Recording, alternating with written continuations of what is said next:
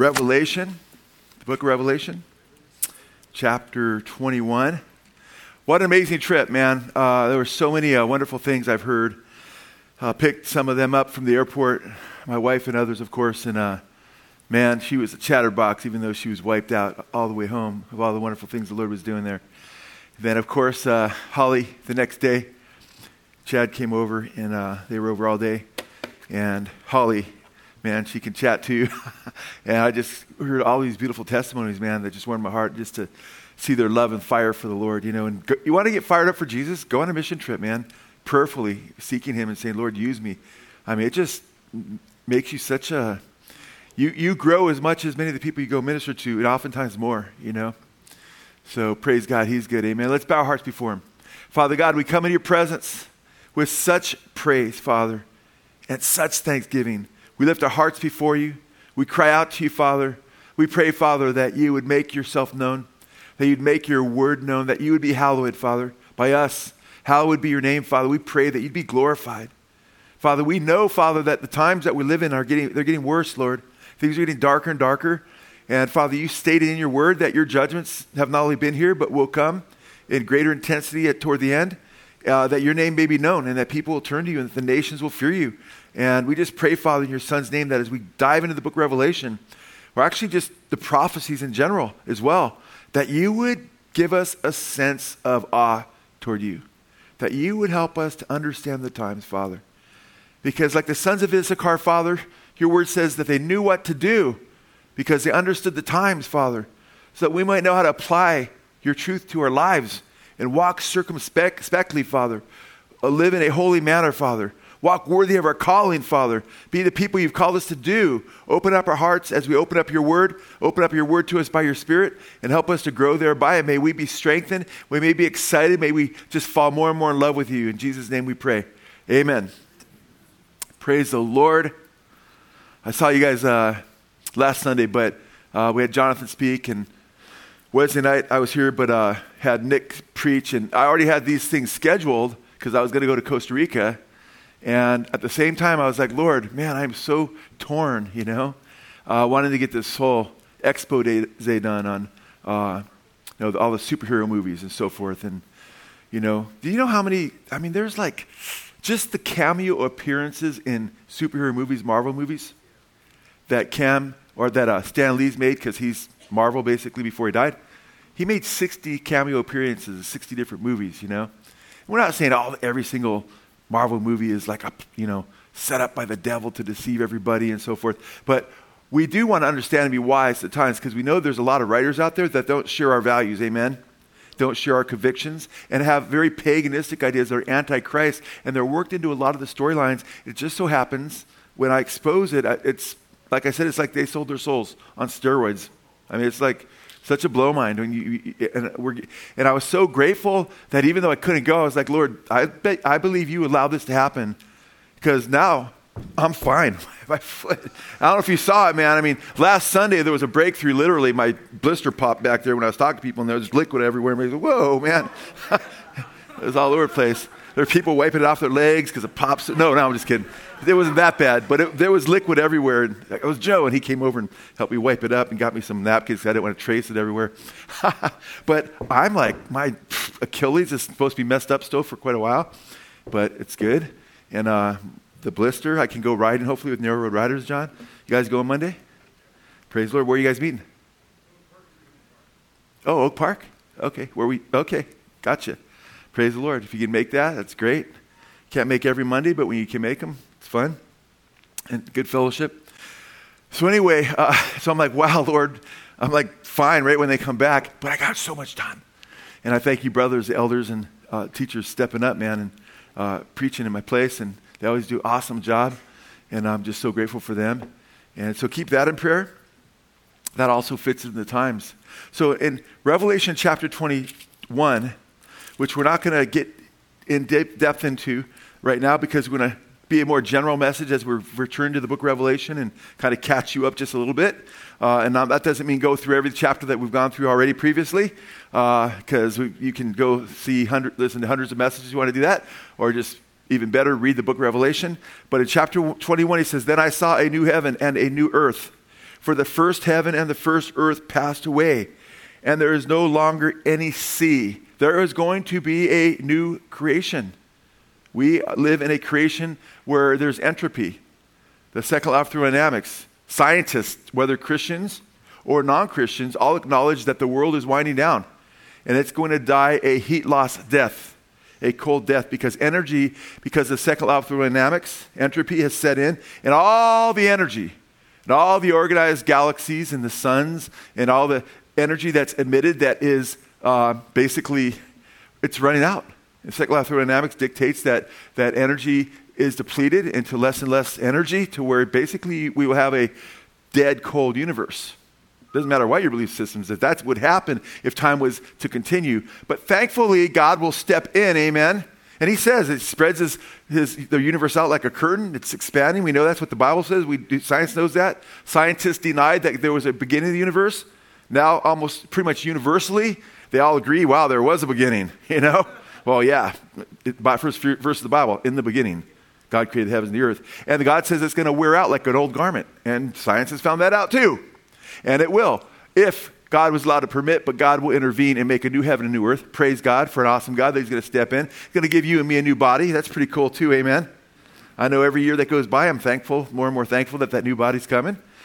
Uh, so it's very important that we understand, though, that this book is the Word of God. I mean, I was one of the worst skeptics you'd ever run into. I mean, some of these internet trolls are so nauseating, these atheists, um, militant atheists. But that was kind of like what I was like, you know, without the internet. You know, when I was a boy in the 1700s, when I was young, you know, there was no internet yet. But anyway, uh, I began to, you know, when I became a Christian, I'm not going to go through my whole testimony, but I was like, what in the world, man? This book that I mocked, that I had never really studied, just, and to this very day, it only proves itself more and more and more.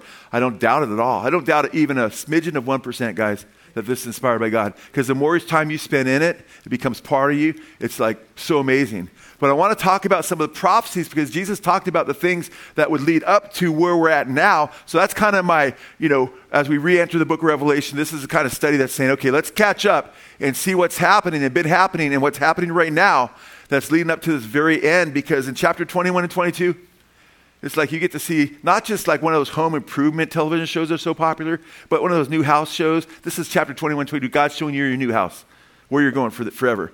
And it blows away. You could take all the shows and all the programs of the coolest house and put all those together as one big mansion, and it's nothing. It's a garbage can compared to what God's got going for you. Okay? So you need to get excited about His Word. But God is the God of prophecy. He tells the end from the beginning. And that's how he proves that he's the one true God. You know that. He says in his word, he says uh, things like, you know, I am the first and last. Beside me, there is no God, right? And uh, he says, I know no other God, and so forth. And when he makes these kinds of statements, he says in the context of prophecy as well that he's the one true God, and he proves it by telling the end from the beginning. They aren't these vague quatrains, these little, you know, insidious quatrains like Nostradamus came up with, where you got these little riddles that can mean just about anything, right? Uh, in fact, Nostradamus, his letter to his son is online, where he warned him not to follow in his step and not to deal with the devil because it would cost him his soul. Don't get in Nostradamus. These are prophecies that are just mind boggling. You read and you're like, wow, these are very, very detailed to the very time that Christ would come and be cut off in Daniel chapter 9. Amen? Remarkable prophecies how he'd be crucified. His hands and feet would be pierced long before the jews even understood or practiced they didn't practice that kind of execution. They stoned people to death. So there's all these prophecies that are just mind-boggling. Uh, but one of the interesting prophecies and we talked about israel in a message a few weeks maybe a month and a half ago i don't know maybe a month ago or so. And because israel was getting bombed by hamas radically thousands of missiles and we looked had a whole message on Israel. So I want to do a whole message on Israel, but they're part of the signs of the times. I want to do a message today on the signs of the times. And you start, you look at these prophecies, and I'm going to have to go. And yeah, Jonathan was making a joke that he thinks I bring a, the same message every time because I have so many notes. And, but no, they're all here. but I've got to skip through them again today because I've got a lot. But we're going to get done on time. Sometimes I go a little late, but I try not to. In fact, one time it was kind of embarrassing because the guy was leaving and I was just about done and I want to do the altar call. I go, hey, where are you going? He goes, I'm getting, gotta get a haircut. Hair was kind of long. I was like, oh, uh, why didn't you get one before you came? He goes, I didn't need one before I came, you know, because he he was he was sitting there a long time, I guess, you know. So anyway, not a true story. I'm messing around with you guys, but anyway, uh, the Lord says uh, Israel is such a powerful, powerful witness to what, who God is. You know, I gave you the one emperor who said, Give me in, in just one sentence, you know, the best evidence for God. And he said, The Jew. You know, remarkable. And it's, yeah, the Jew. What a, what a testimony to who God is, the Jew. And uh, it's based on this, and this is why it's foundational to apologetics, because you know what the Lord says? The Jew is a witness, and his his continuing existence, and Israel becoming a nation again, ceasing to be people, becoming a people again, ceasing to be a people before the world's eyes, but always being a people before God's eyes, and then Him bringing back in the land more than once, by the way, is a testimony because there's no nobody has a history like Israel, the hundreds and hundreds of nations that have existed. Mind-boggling. In fact, He says that they're a witness to who He is in these passages that I'm showing you. He says in Isaiah 43:10, "You are my witnesses," saith the Lord you're my witnesses and my servant who I have chosen, that you may know me and believe me that I am He. Before me there was no God formed, and neither shall there be after me. I mean, he says this You are my witnesses. You guys show up as a bold witness to the fact that I'm God because I tell your future in advance. So go to Isaiah chapter 46, verse 9. Well, you go to 46, 44, 43. You could go a lot of places, but We'll, we'll start with mm, 44. We'll start with 46, 44, wherever you want to go. I know. Go, go to 46, 9, and 10. Remember the former things long past, says. Remember the former things long past, for I am God. The former things, meaning what I did with you as, an ancient, uh, as a nation, because they're his ancient nation. He's saying, Remember what I did for you, with you guys a long time ago. For I am God, there is no other. I am God, there is no one like me, because so many of these Jews had turned to idolatry. You go to Jewish museums and see all kinds of these pagan gods that the Jews had fallen into worship. They've uncovered, uncovered so many uh, pagan gods that the Jews had been worshiping. He says in verse 10, declaring the end. Look at this. I love verse 10. Declaring the end from the what? From the beginning. And from ancient times, things which have not yet been done saying, My purpose will be established and I will accomplish all my good pleasure. Verse chapter 44 now, just back up a little bit. Verse 6 Thus says the Lord, the King of Israel and his Redeemer, the Lord of hosts I am the first and I am the last, and there is no God besides me. Okay? Wow. Verse 7 Who is like me? Let him proclaim and declare it. Yes, let him recount it to me in order from the time that I established what? From the time that I established the ancient nation, and let him declare to them the things that are coming and, let the, and the events that are going to take place. In other words, get your, get your idol gods out here. Come on. And let them tell you what's going to happen. All these things that can't even walk, that can't even talk. Okay? Get them out here and let's see if they can tell you the future. Look at verse 8. Do not tremble and do not be afraid. Have I not long since announced to you and declared it? And you are my what? Witnesses. Is there any God besides me? Or is there any other rock? I know none. So we see very, very clearly. Then, then in verse 10, you know, you are my witnesses. You are my witnesses. The ancient nation. I told the end from the beginning. I declared the end from the beginning. No one else could do it. I mean, you guys have to look at Israel. And that, whenever you start to doubt at all, if you doubt God's existence, just look around you. Just realize what you're made of, your DNA and everything. It's just ridiculous to even think that it was an accident. It's ri- absolutely ridiculous to say that nothing became everything on its own. By the way, Tony had mailed me, emailed me my message, uh, well, the, the slideshow on creation that I had done for the skeptics. And Rich and I were debating their whole, we didn't just debate one guy, we pretty much were debating the whole group, you know. And I mentioned that after the debate, their head guy, who looked kind of like Darwin himself, you know, he actually acknowledged, he says, Well, you guys, you guys got the better of it because you guys use this slick slideshows, you know.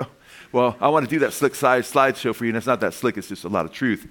Uh, Tony emailed it to me. So that was going to be my, what I was going to go through today. But I want to do a catch up message for you first, you know, as we transition into chapter uh, 21. But he says, You are my witnesses, declares the Lord, and my servant whom I have chosen, so that you may know and believe me, and understand that I am he before me. There is no God formed, and there will be none after me. Isaiah 43 1. Okay? the context of this, this whole section 43, 44, 45 is about God's prophecies regarding Israel, his ancient people, and how it comes to pass, showing he's the one true God. But now, thus says the Lord your Creator, O Jacob, he who formed you, O Israel, do not fear, I have redeemed you. I have called you by name, you are mine. Verses 5 and 6. Do not fear, for I am with you. I will uh, bring your offspring from the east. I will gather you from the west. I will say to the north, Give them up Somehow I'm going to bring you all back into the land. And to the south, do not hold them back. Bring my sons from afar and my daughters from the ends of the earth, not just from Babylon, not just from the Babylonian captivity. They'd been dispersed more than once. They were all over the place. And now you look at Jews, they come from all these different tribes that are back in the land. chapter 43, verses 8 and 9 now. Bring out the people who are blind, even though they have eyes, and the deaf, even though they have ears. He's talking about people that are spiritually blind and spiritually deaf. All the nations have gathered together so that the peoples may be assembled. Who among them can declare this and proclaim to us the former things? Let them present their witnesses that they may be justified. Meaning, bring the spiritually blind and the spiritually deaf before me and before you guys and let them tell you what's happened in the past. They really don't understand a lot of the past. Let them tell you the former things. Let them tell you the end from the beginning, what's going to happen. They can't do it. I'm the one true God. And I've shared this with you before, but I'm sharing different scriptures and uh, different things. Like, I don't even think I've ever used 4310 with you. You are my witness to say, Lord, I've heard me quote that before, but of the fact that Israel is a witness, just her very existence, I've talked about, but not with that verse that I can remember. So I want to kind of mix things up so it's not the same exact thing because I don't think we should ever get tired of these prophecies. So it's good to look at different ones. But he's basically saying in his theodicy, his defense of who he is as God and his character and how he cares for them and he's faithful and he's good is that he is a God of prophecy. And you know, can you imagine when Abraham was picked, the first Jew? Oh, yeah, you know, leave the, leave the land of Ur. And Ur had like hot tubs, natural hot tubs, spring, I mean, that they turned into hot tubs, first ones we know about. Leave this place of luxury and beauty. His dad was a idolater, and go into the land of Canaan. I'm going to give that to you. Yeah, there's even huge people there, by the way. Oh, I'm going to get in that land? Yep, I'm going to trust you, God. Oh, and I'm going to change your name from Abram to Abraham, which means father of a multitude. You're going to have so many descendants. Can you imagine Abraham? Hey, we're going this way because I'm going to be the father of nations.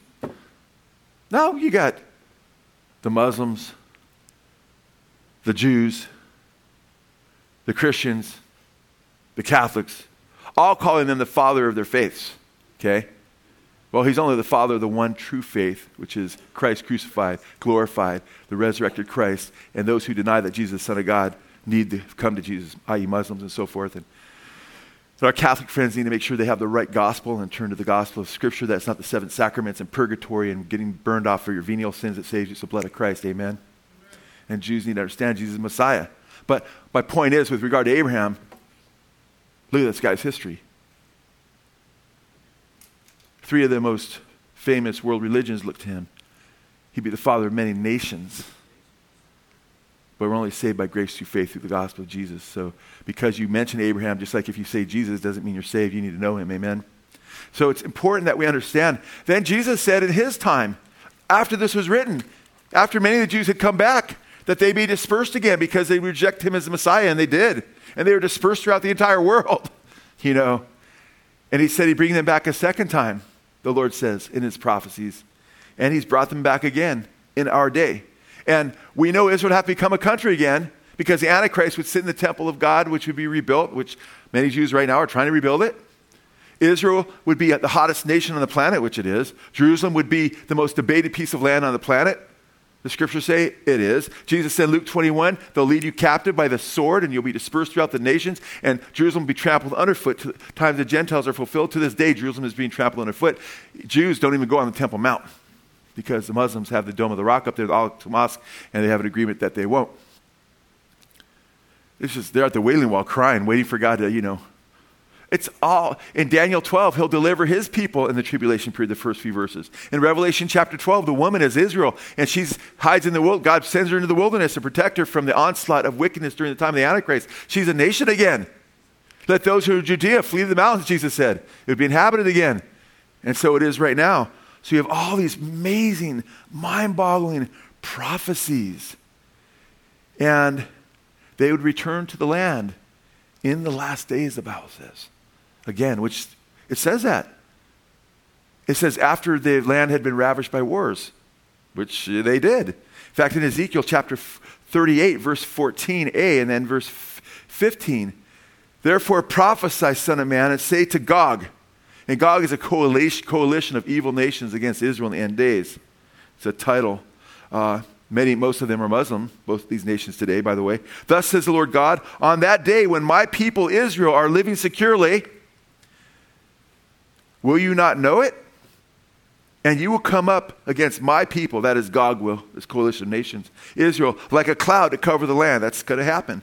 It shall come about in the last days that I will bring you against my land, so that nations may know me, and that I am sanctified through you before their eyes, O Gog. And then in verse 8, he says, After many days you will be summoned. In the latter days you will come into the land that is restored. God will come into the land that has been what? Restored. This is chapter 38, verse 8. It's all last days stuff. That is restored from the sword, whose inhabitants have been uh, gathered from many nations to the men of faith, uh, uh, to, to, uh, to many nations and so forth. Okay, now this is amazing, man, when you think about it. Now, you know what's a trip? I love reading a lot of the old commentators. You know what's cool about reading the old commentators? Not only do a lot of them really fear the Lord, but a lot of these old commentators, they're talking about future prophecies that we've now seen happen. Saying, this says it's going to happen. And they'll be like, I don't know how it's going to happen. It doesn't make sense. And then it happens. Think about this. This is in 1789. Before I get to that one, I have a book by Alexander Reese called The Approaching Advent of Christ, which is a really awesome book on the, on the rapture and its timing. One of my favorite books on the post tribulation rapture, which is kind of funny because he's like a Presbyterian, you know, which are usually ah mill, you know. And, but he writes this book, and it's like, and in the book I'm reading, I read the whole book. It's one of my most marked up books, probably in my library, you know. It's a nice, hefty book. But he did a great job because he was pre trib and he became post. But it's years before Israel's a nation again. And he's writing in that book, Israel has to become a nation again. That's what the Bible says. Boom. I looked at when he died, man, he died before it happened. But I'm like, wow, not long after he died, it happened, you know. Uh, but this is what Elhanan Winchester, he made this statement in his book, A Course of Lectures on Prophecies, in 1789. Remember Israel? Listen now. Israel did not become a country until what year? 1948. You should know that date, 1948. Israel did not become a country, folks, until May 14, 1948. He's writing this in 1789.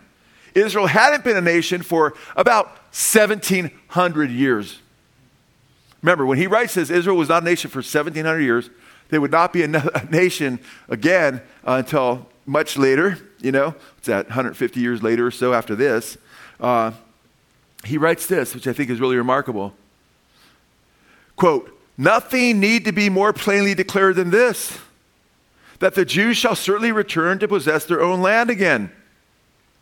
Notwithstanding their long captivity and utter dispersion, Moses, that great prophet, spoke of these events in sundry places and expressly declared that they should take place in the latter days.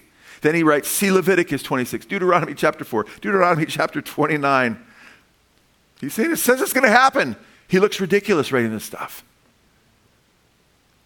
J.C. Ryle, he's one of my favorite Anglican writers from the past. You just type in J.C. Ryle, most everything he wrote was just gold, man. He emphasized holiness and so forth. I don't have, I'm not going to quote it here. It's a long quote where he talks about all these other people. These nations, these people from other nations have just dispersed and be, been absorbed into their pe- other peoples, other groups, like he's writing from Britain. Like, look, all these different people from these other nations, they're just absorbed, but the Jew hasn't. He's been, he's been preserved. But some of these guys are like, listen to William Blackstone writing in 1878. Okay? 60 plus years before Israel became a country again, over 1700 years, 1800 years after they'd ceased to be a country in this case. He says, Well, this is kind of interesting. He says, I don't believe the Israelites are to be restored to Canaan and Jerusalem rebuilt. You know, he's not saying that, he's quoting someone else. He's saying, Someone says this. He says, Dear reader, have you read the declarations of God's word about it? Surely nothing is more plainly stated in Scripture. he's saying, Well, yeah, I guess you wouldn't be hard to believe.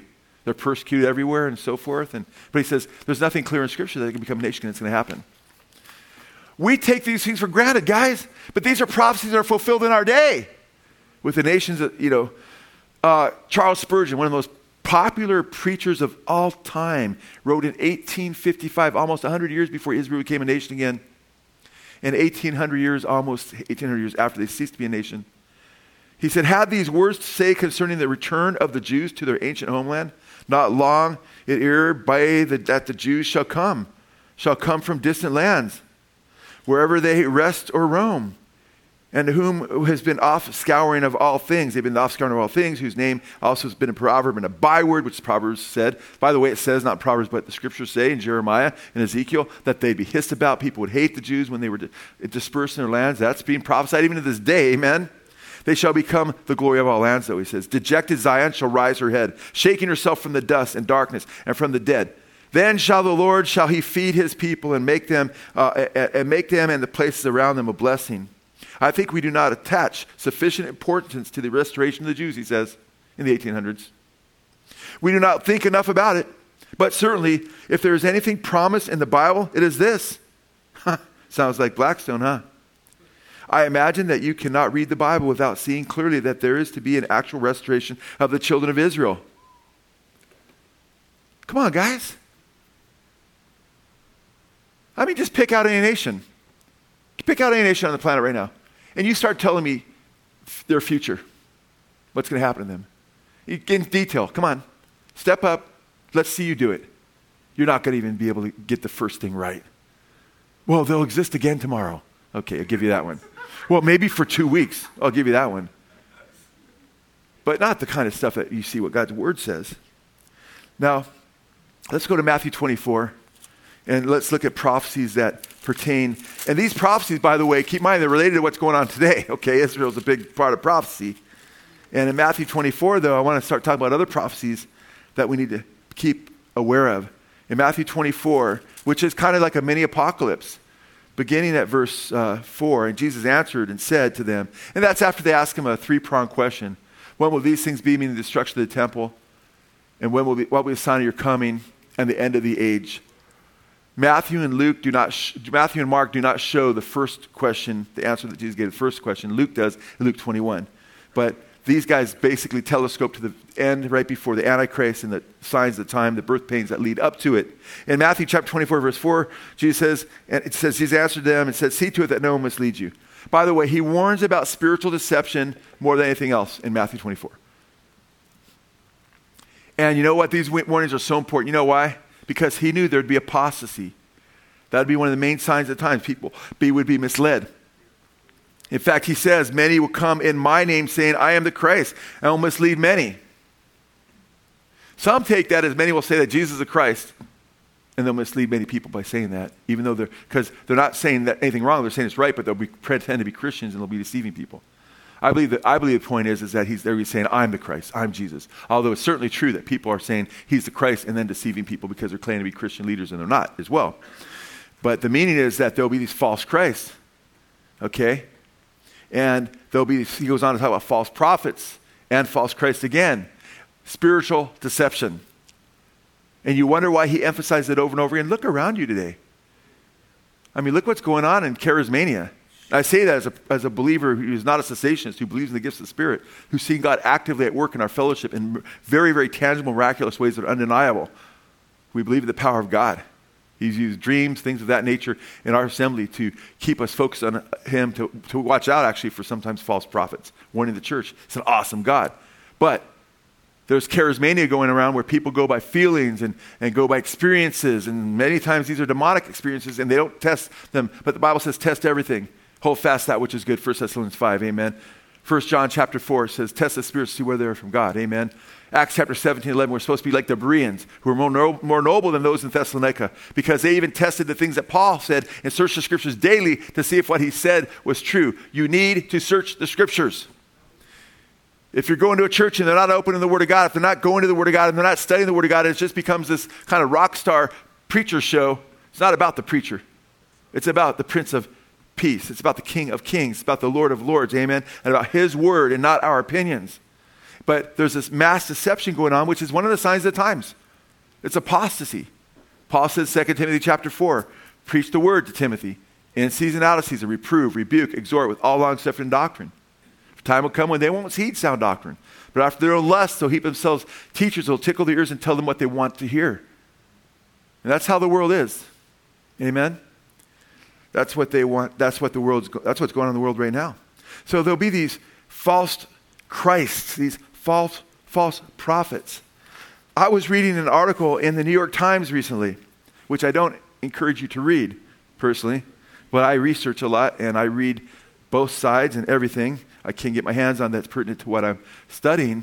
But it was interesting because I've done messages on identifying the beast, the Antichrist, identifying the false prophet, identifying the whore of Babylon. And I point out to you that's interesting when you look at Gog, it's made up of Muslim nations that come against Israel for the most part. You look at Psalm 83, there's different, like Iran, which is still trying to get the nukes, right? And wants to wipe Israel off the face of the earth. Uh, it mentions Iran or Persia, which is called Persia back then, is changed to Iran after Aryan, changed by Hitler, by the way. And uh, they want to wipe out the Jews, and a lot of people do. And it mentions how they'll try to wipe her out and push her into the sea and so forth. These different nations, host of nations, it's amazing. And I've said, guess what, guys? When the Lord is dealing with this Antichrist kingdom, a lot of it seems to be pointing to this, this Antichrist system, uh, especially when you read the book of Daniel. Listen, when you read the book of Daniel, it talks about this head of gold, right? Arms and chest of silver, and the belly of brass, the legs of iron, and the, the feet of iron mixed with clay, and the ten toes. And the ten toes represent this ten nation confederacy that gives their power to the beast. And you've got this beast also with ten horns, right? And it's talked about in Revelation, not just Daniel, about this beast with ten horns, guys. And these ten horns, these are nations that give their power to the beast. And it talks about these first couple images, and the head of gold represents Nebuchadnezzar, Babylon. And in the animal imagery, it's, it, it's uh, compared to the lion, which was, by the way, their symbol the head of a lion. But, and that was Babylon, which was modern day Iraq. And then you also have what? Not just Babylon, but you have you have the Medo-Persian Empire, which was Babylon, which is also by the bear because it's, and it's one side of its body is heavier than the other, just like the silver was the bear the, or the uh, Medo-Persian Empire. One side is bigger than the other because the Medes were a lot smaller than the Persians. Guys, you had Babylon, which was Iraq. I'm sorry, you had Babylon, which was Iraq. You had uh, Persia, which was Iran, okay, which I mentioned earlier. But then you had Iraq, which was ancient Babylon where Nebuchadnezzar is. And in Revelation chapter 13, it talks about that final beast empire, and it talks about it looks like a lion and a bear. And Daniel says this book's sealed because it doesn't explain the details about that last beast. But the end of book Revelation, not like the end of Daniel, it says, do not seal up this book. It gives us more details. So this final empire, which seems very Islamic, which is anti two groups of people, by the way Christians and Jews. It's the spirit of Antichrist. And this New York Times article says, okay, it says the cover of this most recent uh, Dabiq, which is a Muslim new, uh, magazine, the slick magazine that the Islamic State distributes online, shows an image of the jihadist fighter with a group of notorious black flags behind him. He appears to be on the roof of a church knocking over a cross. Below him, a headline reads, Break the Cross. And then it goes into this thing about how, uh, you know, it talks about Christians of Iraq and Syria, you know, and uh, there's a campaign to uproot them. And, quote, break the cross is not an arbitrary phrase, New York Times says. It refers to a prophecy that will supposedly be realized in the final era before the apocalypse. So, just like God's revealed long before Muhammad lived what's going to happen, amen, it reveals that You'll be hated because of all names, men because of my name, by the way, right here in Matthew 24. There'd be wars and rumors of wars, right? And that they would hate Christ in his name. Yet they're expecting, as this article goes on to say, which I've already taught before, which I just thought this article, I'm like, wow, this is in the New York Times, but it's not tying it into Bible prophecy, unfortunately. I've warned you that the Bible talks about this coming Antichrist, and it says, Jesus said, I've come in my Father's name, and you believe me not, or you receive me not. If another one comes in his own name, him you will receive. So those who reject Jesus as a Messiah, because they don't want him, they don't want to believe that their sins are so bad that someone had to die for them, they don't want to submit to the one true God and worship him. He says, I come in my Father's name, you receive me not. If another one comes in his own name, him you will receive. And John says, Who is the Antichrist? 1 John chapter 2. But the one who denies the Father and the Son. On the Al Aqsa Mosque, on the Temple Mount, which the Antichrist will eventually sit in when the temple is rebuilt, you can see the Al Aqsa Mosque, you can see the Dome of the Rock. There's inscriptions that say Allah is God. And remember, it says Allah is God, he has no what? Son. He has no son. They'll deny the Father and the Son.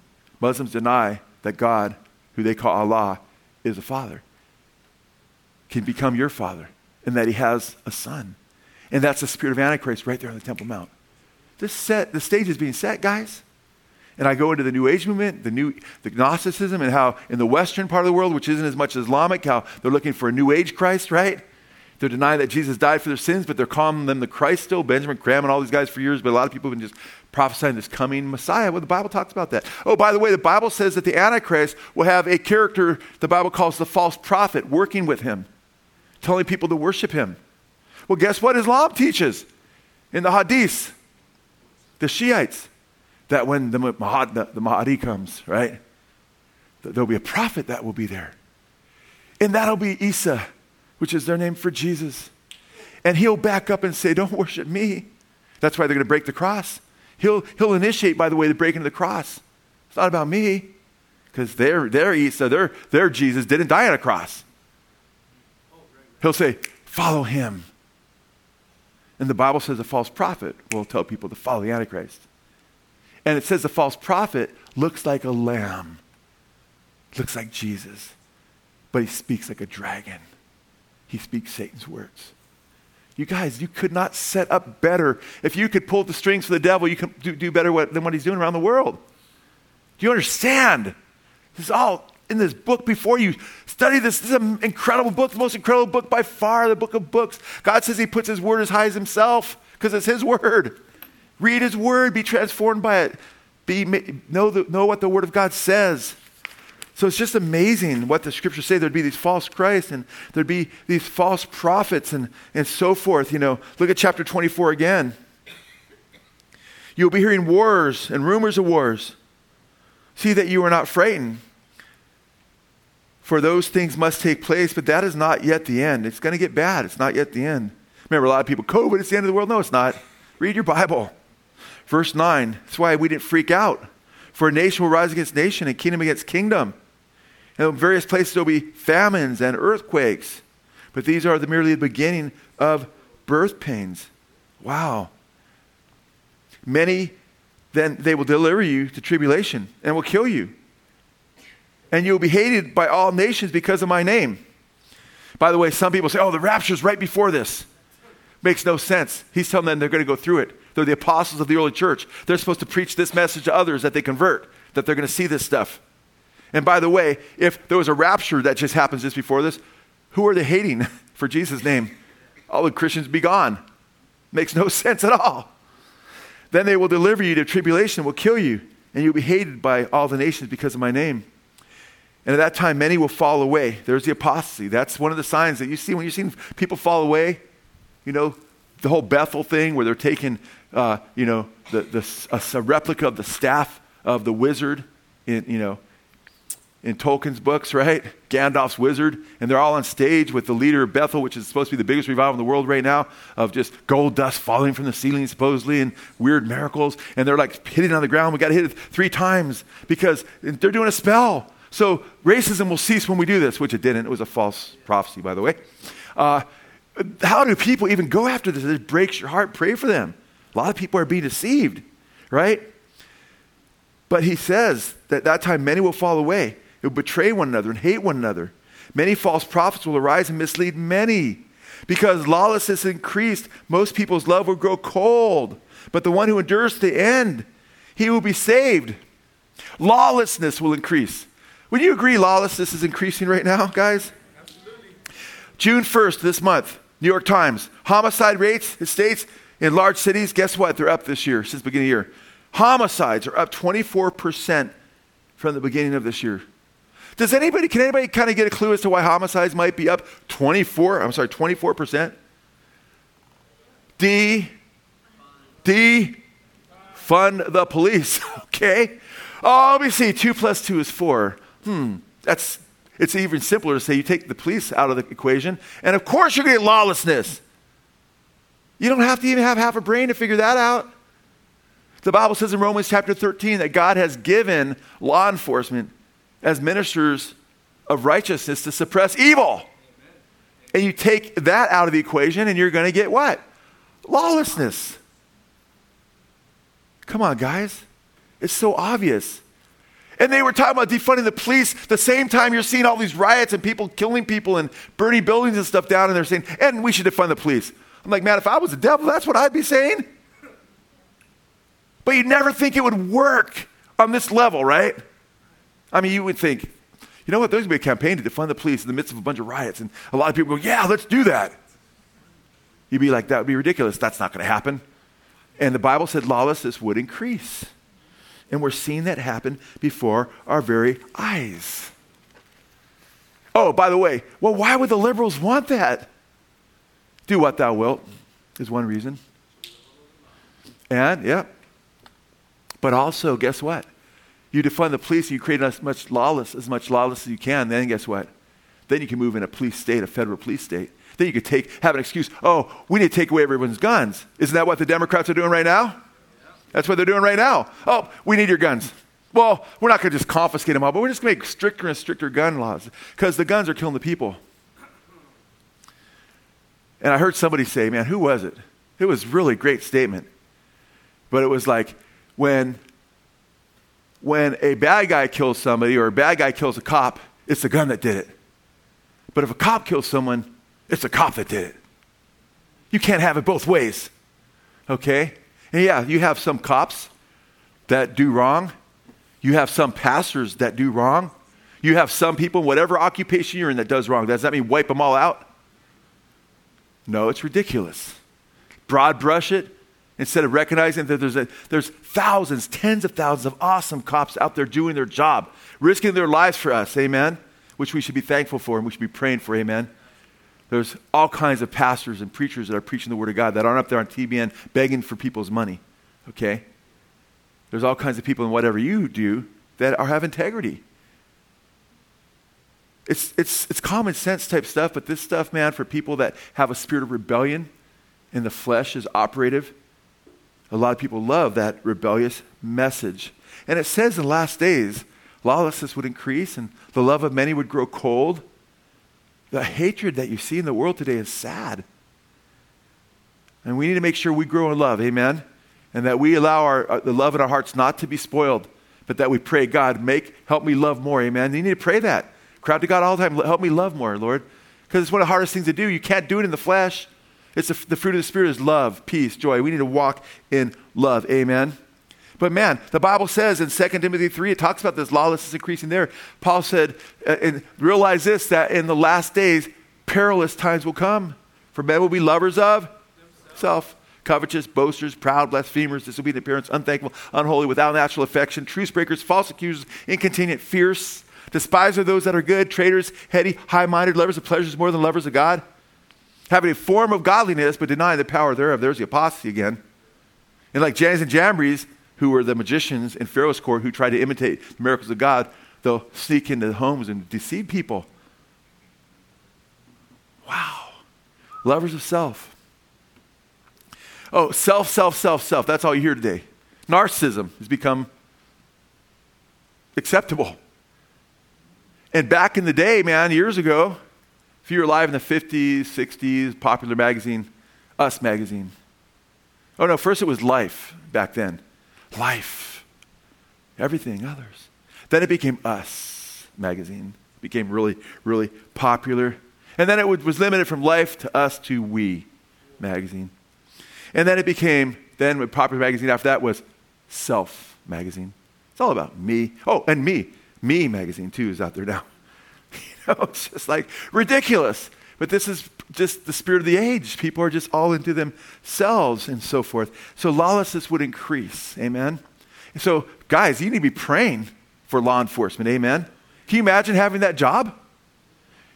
You've signed up to protect people and you're being made the evil person? The Bible says, Woe to those who call good evil and evil good. And that's what's happening in our age. By the way, when he says nation against nation and kingdom against kingdom, do you remember what the Greek word I told you years ago? I've been warning that I've been warning you about these things for years. Ethnic group, it says ethnos against ethnos in the Greek. And that's ethnic group against ethnic group. And I would scratch my head. I'm like, Lord, when I was a younger Christian, well, I see gang warfare and stuff, you know, but I don't see this ethnic group, you know, ethnic group against ethnic group so much. I see wars and stuff and rumors of wars, but Uh, how's that going to play out in the nations? I don't know. Well, just take the same people that are saying defund the police, right? To pit people against each other. Even though this nation, the 1619 Project, I did a lot of study on that, man. And it wasn't written by scholars, it was written by journalists. And scholars came out on both sides of the aisle, Republican and Democrat, condemning it as a lie. Scholars did a, got together and wrote a whole write up, but this isn't right to say that our nation was founded upon racism, that that's why they got together to, to have the Revolutionary War. In fact, these scholars point out that the main guys behind the Revolutionary War at first were the most anti racist of the founding fathers. Didn't make any sense, their arguments. Now you have uh, pushing the idea of critical race theory in the schools, you know which teaches that white people are inherently racist. If you're white, you're a racist. This is like crazy stuff. That's like, remember what Martin Luther King was saying was don't judge them by the what? Color of their skin, but by the content of their character? He was defining that as racism, judging people by the color of skin. And now it's like, it's wrong to, and if anybody hates black people, doesn't like black people because the color of skin or Mexican people or because their cultural background and you, and you think you're better than everybody else and you hate them, yeah, you're a racist. You need to repent before Jesus. Jesus gave the best teaching ever against. I did a whole message during the race thing going on last year on the Good Samaritan, where Jesus talked about these two hated races and he taught about loving your neighbors, loving people from a different racial background, different cultural background. Amen? Go listen to that message. The guys that brought an end to slavery was largely the preaching of John Wesley. The political activism of Wilberforce in England, he was the main political guy. There's a whole movie on him. He's a Christian in Parliament pleading, who was inspired by a letter and by the preaching of John Wesley. The abolitionists out here in our country who put an end to racism were by and large almost all Christians. Abraham Lincoln and the Republican Party started as a party, as the anti slave party, the Republican president the Ku Klux Klan was made up of mostly Democrats. In 64, 65, in the Civil Rights Acts and so forth, it was more conservatives for it, and then it was mo- more, a lot more Democrats against it. Look at Al Gore. Wasn't he related to one of these guys that was standing against it? They did a study, internet study, of those who do searches that are showing the racist tendencies by their, by their searches on the internet. Liberal areas to this day wow, why do liberals talk so much about, you know, this and that and so forth? Because, and same reason they want lawlessness, because they want to be in control. And if they can ferment a class that constantly looks to them for power, to them to keep them in power, says, well, they'll do that. And that's uh, largely what's happening right here. A lot of people profit from racism, guys. And there's a spiritual component. component. Okay? Deep down, it's a spiritual it's satanic. Okay? I mean, people are made, these, the, a lot of these liberals in the media, these talking heads, are fermenting, fermenting fires of racism, stoking these things, putting it out there and constantly saying, oh, you know, and it's, it's sad. Booker T. Washington, an African American, uh, he was the founder of the National Negro Business League. He was uh, an, an American advisor to many presidents. He recognized that fermenting racism was big business. In fact, listen to this quote. It's one of my favorite quotes on this subject. Booker T. Washington said, I'm afraid that there is a certain class of race problem solvers who don't want the patient to get well. Because as long as the disease holds out, they have not only an easy means of making a living, but also an easy medium through which to make themselves prominent before the public. Guys over here, Jesse Jackson? Okay. Al Sharpton, he's another one. And the, Jesus said in the last days, love, people's love would grow cold and there would be ethnic group against ethnic group. As Christians, you more than anybody need to love people from every background because we, of all people, know that we all came from one man. Amen? We all know that Jesus died for everybody. Amen? Amen? We also know that Jesus wasn't lily white, by the way. Okay? He's the Middle East, okay? He's probably quite brown. I love that, man, right in between. Because that's the pigment of your skin color is nothing. About, the Bible says man looks on the outward appearance, God looks at the heart. Amen? Amen? So we need to love people from every background. And I always tell you, I've told you, if, if you've been blessed up any time long, I always praise God for all the different racial groups. I praise God for what happened at the Tower of Babel when the Lord dispersed the nations so they went all collectively worship Him in this globalistic satanic system. I mean, come on. If God didn't do that, we would not have Thai food.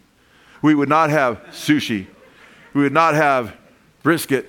We would not have, what's that? Fried chicken. Amen, sister. Praise the Lord.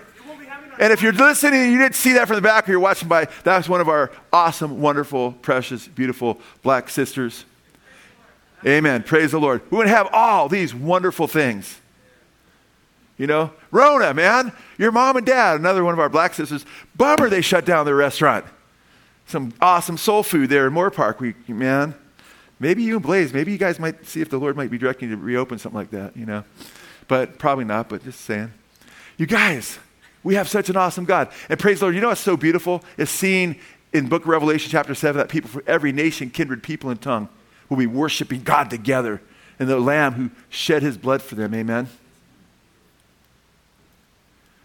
You know, before the liberals had got a hold of a lot of segments of society through a lot of their policies, like in areas in New York, academic studies and, and uh, success was in some areas, in black areas, higher than some of the white areas, even though they had somewhat greater challenges in many respects.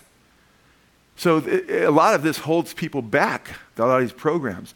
They actually instigate or they actually incentivize not getting married and having a one parent home, the government, to this day.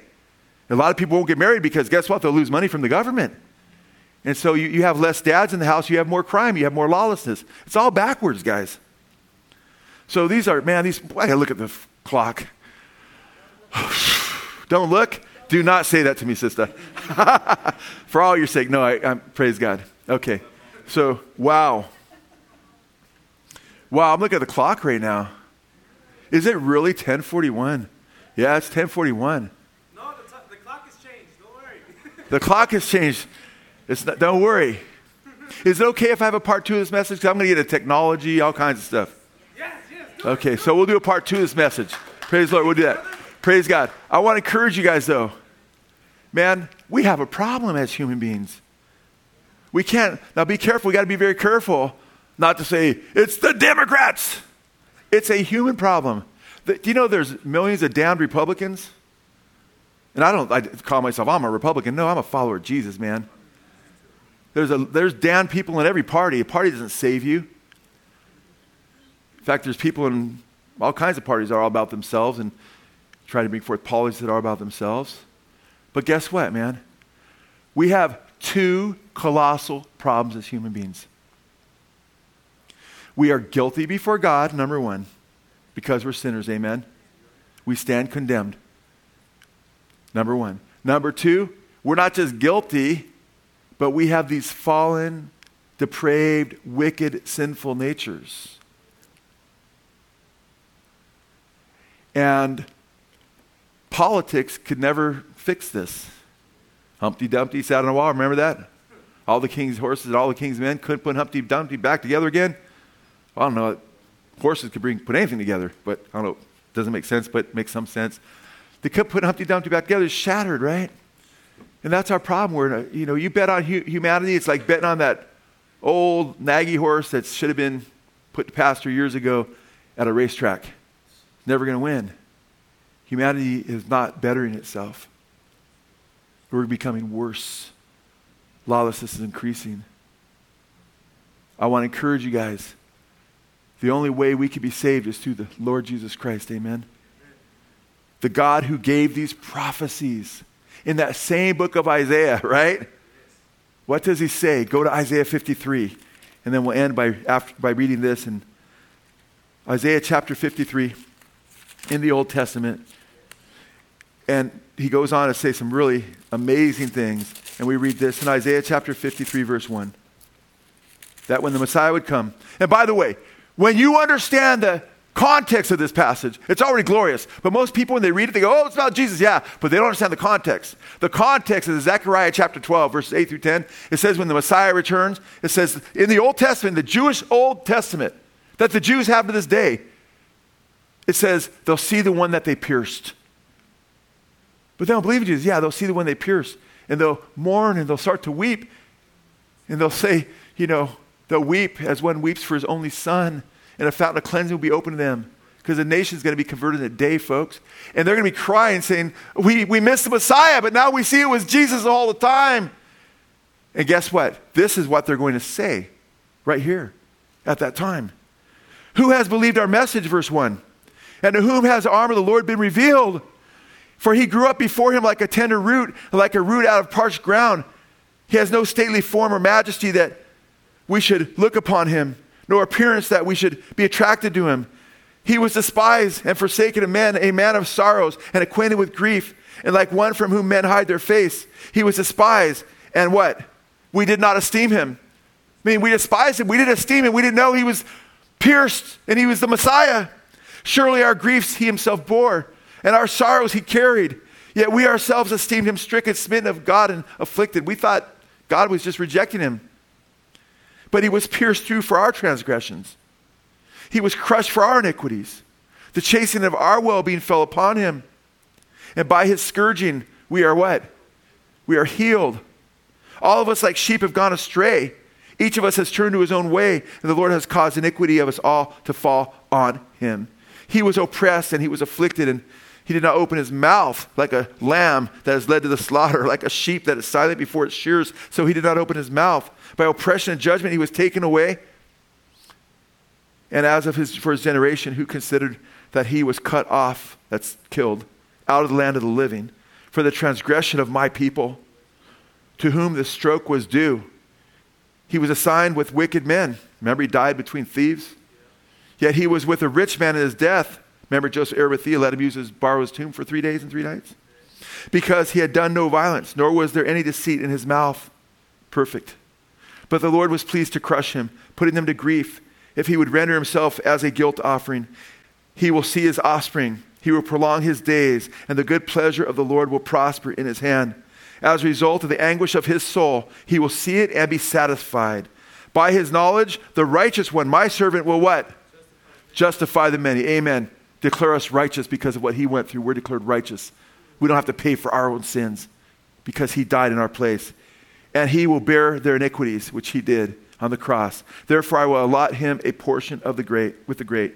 He will divide the booty with the strong, because he poured out himself to death and was numbered with the transgressors. Yet he himself bore the sin of many. And he interceded for them, it says. He interceded for the transgressors. Remember on the cross? My God, my God, he interceded for the sinners. Why do you uh, forgive them? For they don't know what they do. Forgive them, Father, for they don't know what they do, he prayed. What an awesome God we have. By the way, in the Jewish synagogues, when they get to this chapter, guess what they do? They skip it because it's so clearly Jesus. But guess what? You don't skip Jesus, folks. Amen. The whole New Testament was written by Jews. Maybe Luke was a Gentile, we're not sure though because they found the Messiah. All the prophecies are, have, there's prophecies that have been fulfilled radically. We've talked about them that are being fulfilled. I can't wait till next week because, ah, oh, man, I was excited about this message, and now I'm doubly excited because next week I get to get into those other prophecies, technology stuff that they couldn't have known about when it was written, things of that nature, mind boggling stuff coming up.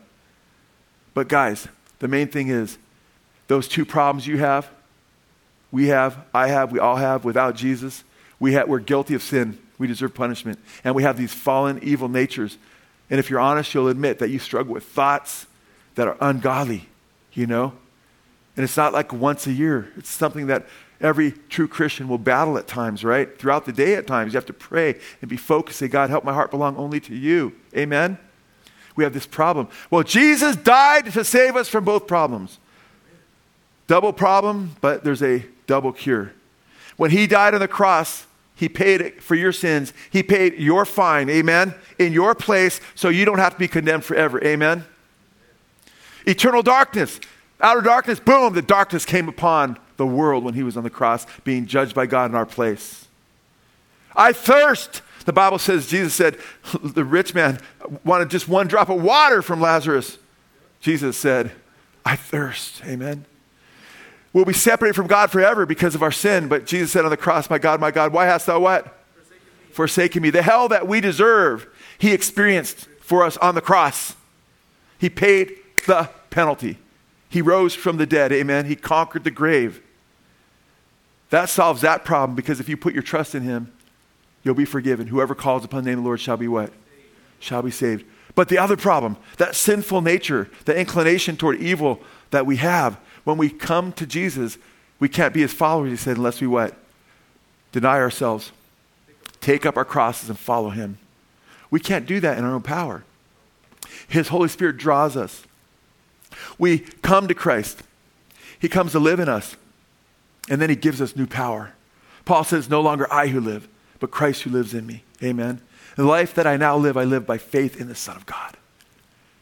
We get the Holy Spirit, God in us, the hope of glory, Christ in us, and the Holy Spirit, and the Father, Son, Holy Spirit living in us. And they empower us. They give us strength to live new lives. Before you're Christian, it's like, how could I even do what's right? Yeah, you're right.